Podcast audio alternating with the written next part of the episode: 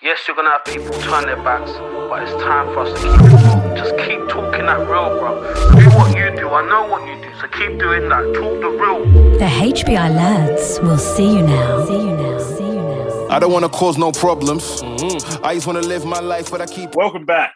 HBI podcast, Health, Business, and In Between. It is 2022 and it is the first episode of the year. We have the dangerous, I don't know, I got to get a T word here, the trifecta of, I don't know, whatever it is. It's three of us.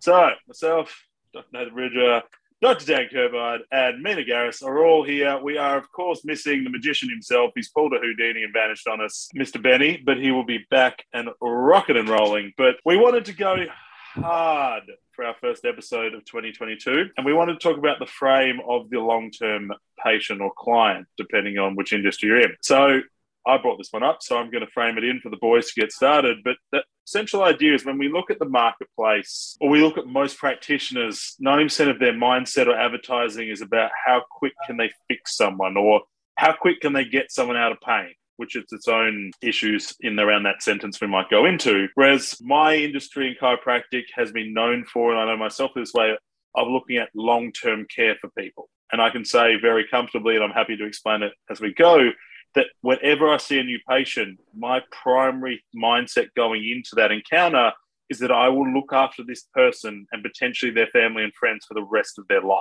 So with that in mind, I'm going to go to Dan. What is your concept around the care of a patient in terms of short and long term care? Yeah, I think it's something that's changed over the last few years. I think, like, naturally, for me anyway, like when I first finished uni and came out, um, there's definitely that culture of, um, you know, you got to fix people in X amount of sessions. And if you can't fix people in those amount of sessions, then, you know, it's, it's a reflection of your level of care. And, you know, to a degree, obviously, um, you know, it's important that you have good skills and you can get people better faster. But like we were saying off air before, you know, the body's going to go through its natural processes to, to heal, and we can't really, uh, you know, do anything magical to change that. So I think my view has changed from like a bit more of an egotistical perspective of like how fast can I get people better because that makes me feel good versus thinking, okay, long term, um, is my goal just to make this person get out of pain from the thing they're coming to see me with, or is my goal to promote, you know, long term health and longevity?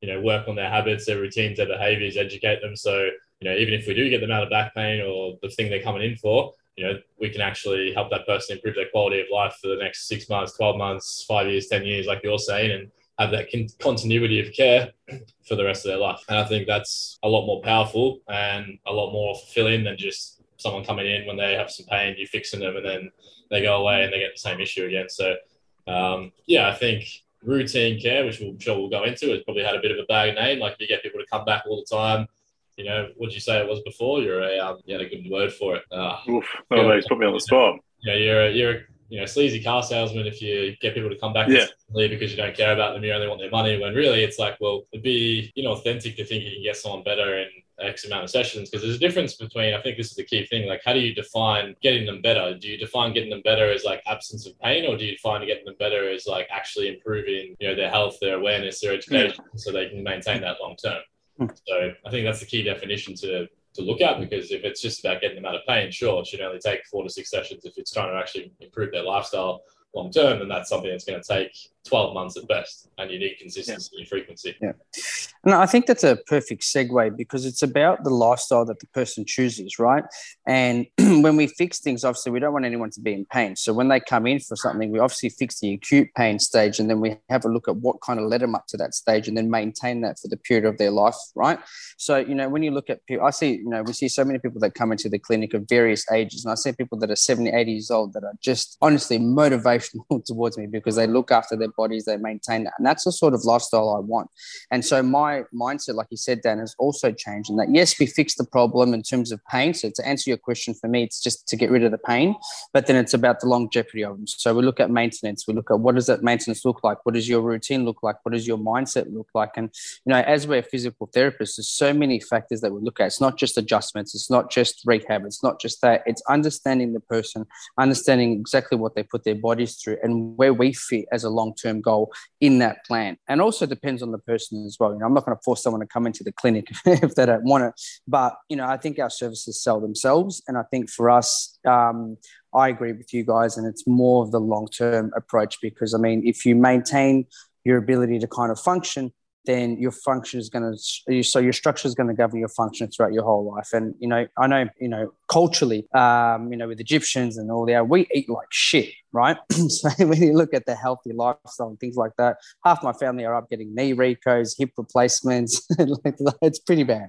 So when i have a look at all this in one snapshot um, maintaining this over a lifetime i think is just the best approach to take. And I, I'm going to challenge. So I don't think our actual goal at any time is to. We think we are improving pain. I don't think that's actually what we do. Because if you fundamentally look at what pain is, pain is an emotion, Mm. and nobody here is a psychologist. And I really challenge a lot of practitioners listening who are like, they're all about pain. Oh, I'm here to fix the pain. I was like, there's unless you're working with emotions, you are not fixing pain, and nobody in our realm is qualified to do that. Nociception, yes, that's how we sense pain. But people who say they're fixing pain, I think, are lying to themselves. I think all of us, our goal is to work on the function of the body, and the sooner we get to the that idea of that, the sooner as practitioners we can learn how to evaluate that. I think the better off the people coming to see us are because if most people, I mean, I've been to, we won't name names of things, but particular sort of physical therapists over the years, where 90% of the evaluation was just like point to the sore spot or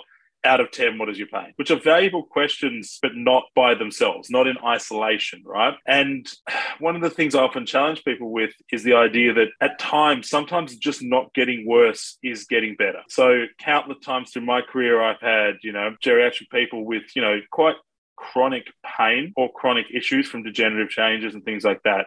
I've had multiple patients I've looked after that were going through late stage cancer and stuff like that. Now, it would be completely inappropriate and very um, witch doctor me to think that I was going to fix that. And whereas my role was to help just make that person as comfortable as possible to function as the best they can within the confines they're in, right? So the reason I bring that up is I always I talk about any care plan with my patients in three phases. And I think this is how you educate people to make a choice. Meaning, you were just saying before, obviously, we, we're never going to force someone to come in. I'm not standing outside of someone's house being like, yo, I haven't seen you in a bit. What the fuck's going on? Yeah. But it, it is also your duty to explain the people an option. We've lost Nathan. and Zoom does not agree with you, Nathan. so, Look, until he kind of comes back in. Look, it, it's it's it's an interesting point because we're looking at it from a practitioner perspective versus a client coming in going, "I'm in pain," right? And I think kind of managing that conversation, and you don't want to put it in layman's terms because you don't want to fluff it up to be something it's not. And I think this is like where I wanted to challenge Nathan in, in, in that in that section because it's just like, well, someone comes in pain. Well, it's not really like it is emotional, but hey, I can feel it, right? And I fell, I injured myself, and I'm in pain, right? So it's it's uh, it's it's an interesting argument, but definitely a valid one. Yeah, I think what they said is important too. Like the way I think about it is, you know, all we're doing as practitioners is just remove, removing interference so the body can heal and do its job naturally. We're not really doing anything magical. Like I don't fix you; the body fixes itself. We just need to find the blockages and then allow it to do its thing. And he's Yeah. back. Look at the man, the miss. I'm back. So I was going hard, hard, and I accidentally hit the um the end call button on my headphones. So I'm coming back. I'm going back to that point. No, sorry to reclaim. I'm just going up, just going super hard in the pain. But like we were saying, we don't force anyone, but our job is as salesmen of a better life, a better health. And that's why communication is such an important skill for a practitioner. Because if you can't sell someone on like what's good for them, then you're technically allowing someone to live a lot, live a life that is going to be reduced in its ability to express greatness, right? Like from a really esoteric point. So every patient sits in front of me, I explain, has to go through three phases. How long they spend in the phase depends on them, their injury, their lifestyle, what's going on. But phase one for me is just, I think Dan was just literally saying for going, it's all about removing interference, getting appropriate movement patterns, good neurological connection, and basic healing through the local tissues. It's the acute phase, right? Yep. My way of thinking that usually goes around muscle cycles. I consider a general muscle cycle from training point of view to be six to 12 weeks. So I do six weekly check ins for people, and I usually will adjust someone at a higher volume over that time because we're making quite unique change to the body. So it needs consistency, right? So basically, you're retraining an entire movement pattern. If you think you can do that by seeing someone once every four weeks, you're lying to yourself. Assuming someone's ready to go from there, we go into phase two, right? And phase two is the where the beauty happens. That's where we get to make a long-term change. So for my mindset, again, it's continued muscular development in terms of strengthening position and neurological patterns. It's elongation of ligament tissue. So if we look at you know structural change, we're often going to get shortening of hard tissues, right? So everybody knows that ligament tissue takes a long time to heal, to you know, to improve function through there. So when I speak to people about that, I'm like, it's probably six months, 12 months, two years to really get that back to a point where you're fully functioning through there. Now, the, the process of that means that you're not using me so much as that it's I'm here more just to manage the body and guide you, whereas you're driving the ship itself through rehab and things like that. Mm. And then phase three is the long term care, which is, you know, we call optimization or performance maintenance. It's a point where people are like, all right, I'm feeling good, I'm performing well, everything's going great. I just want to stay there, right? I don't have a desire to just come back when I fuck it up again and we have to go through this process. Well, number two, people are performing. So my athletes, we're using performance based care. So we schedule based on the stress on the body. If someone's in comp, I'm seeing them super regularly. Someone's off season, I'm probably not. But the same token, my experience with patients is you'll often get someone who's had chronic pain, been afraid to get in the gym, afraid to do anything. And then you take Yeah. them through that care plan. And by the end of it, suddenly they want to run marathons, they want to deadlift 200. And now your goal is to build performance based caring around that. And that's going to be a long term thing because goals always keep shifting. And so again, coming back to this fundamental mindset, the beauty of when I sit down with that person is I can see all these potential possibilities for them. And I have to just make sure I can connect them to those so that's something they want. And so we can move forward with that. And if we do that, people are opting into this long term care because they see the benefit of it. There's nothing salesy, there's nothing bullshitty about it. I only schedule people at a point where I think it's valuable to them. Yep. So, like, I'm not going to be like, I'm just going to see you weekly for the rest of your life because it's not imp- like doing because that's what I want to do because my bank needs it, right? It's what are the effects on your body? Where's your body at? And how do we move forward? And then we get to a point where we react to stress. People have flare ups, people deal with shitty jobs, people, you know, have car accidents, and we go through smaller confined points of being able to reclaim where we were. But in my experience has always been that people that we look after long term are better for it. And I honestly think as practitioners, and I'll stop ranting any second now, that if you don't believe that someone under your care, like under your care long term is better off, then you've probably got no right to be a practitioner. Because what are you doing if you can't keep getting someone better? Uh, look, I think I think the education piece is is is really really critical, and the way you explain the three phases is what I was trying to say earlier, right?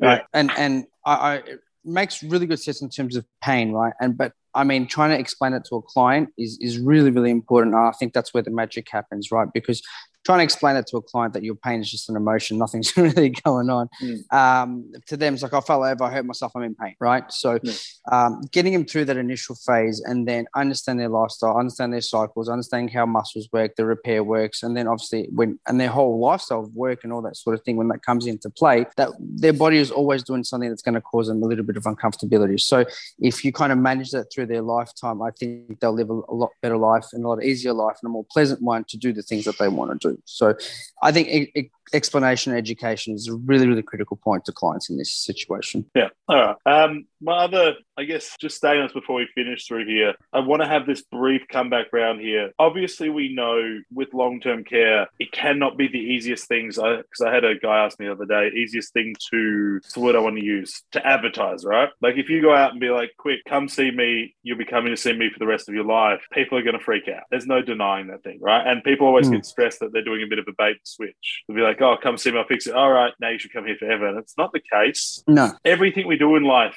you have to spark an interest, right? So you, if you're going to talk about an injury, you're going to talk about these things, you're going to talk about your result. People got an interest come in, and that's like you said, the education piece, is the opportunity to give people the option. And the way, like one of the guys I used to know too, used to talk about it is like once you do the education piece, it's essentially like you're sitting down with someone going, Here, here is a bar of gold for you. Do you want it? And if someone says no, they must be crazy, right? So if you come from that mindset and you understand what you're doing and you actually truly understand the benefits from them, again, I have no, what I want to say here, care, right, in terms of which option someone picks. If someone tells me they just want to feel good, they just want to get out of the emotional side of pain, essentially, sweet, no worries. Like, I have plenty of clients that still go down that path. I'm not invested unless that person is invested. I will just present the options and you can make the choice. And I will not treat anyone any different based on the choice they make, right? Because most of the time, in my experience, the person who chose pain is the first person, like anytime they get hurt, they call you and they're back in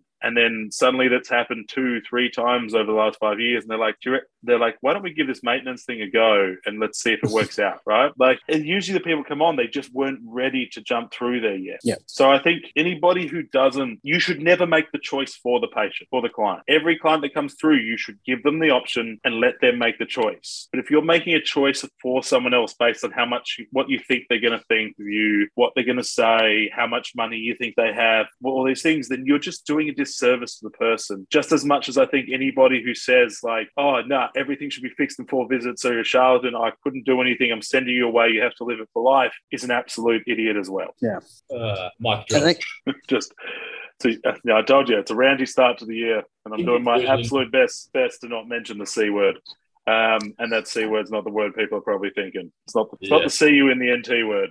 Um, but uh, yeah, no. Anything else to add there, lads? I think it was short, sharp, and sweet. And I'd like to stop yelling at the community. No, no, it's good. I think that the best point that you're going to kind of leave us with is presenting the facts to the client and letting them Yeah. kind of manage and, and hold themselves accountable. And that's all we can do really is, is offer what, Yeah. what we think is going to work for them.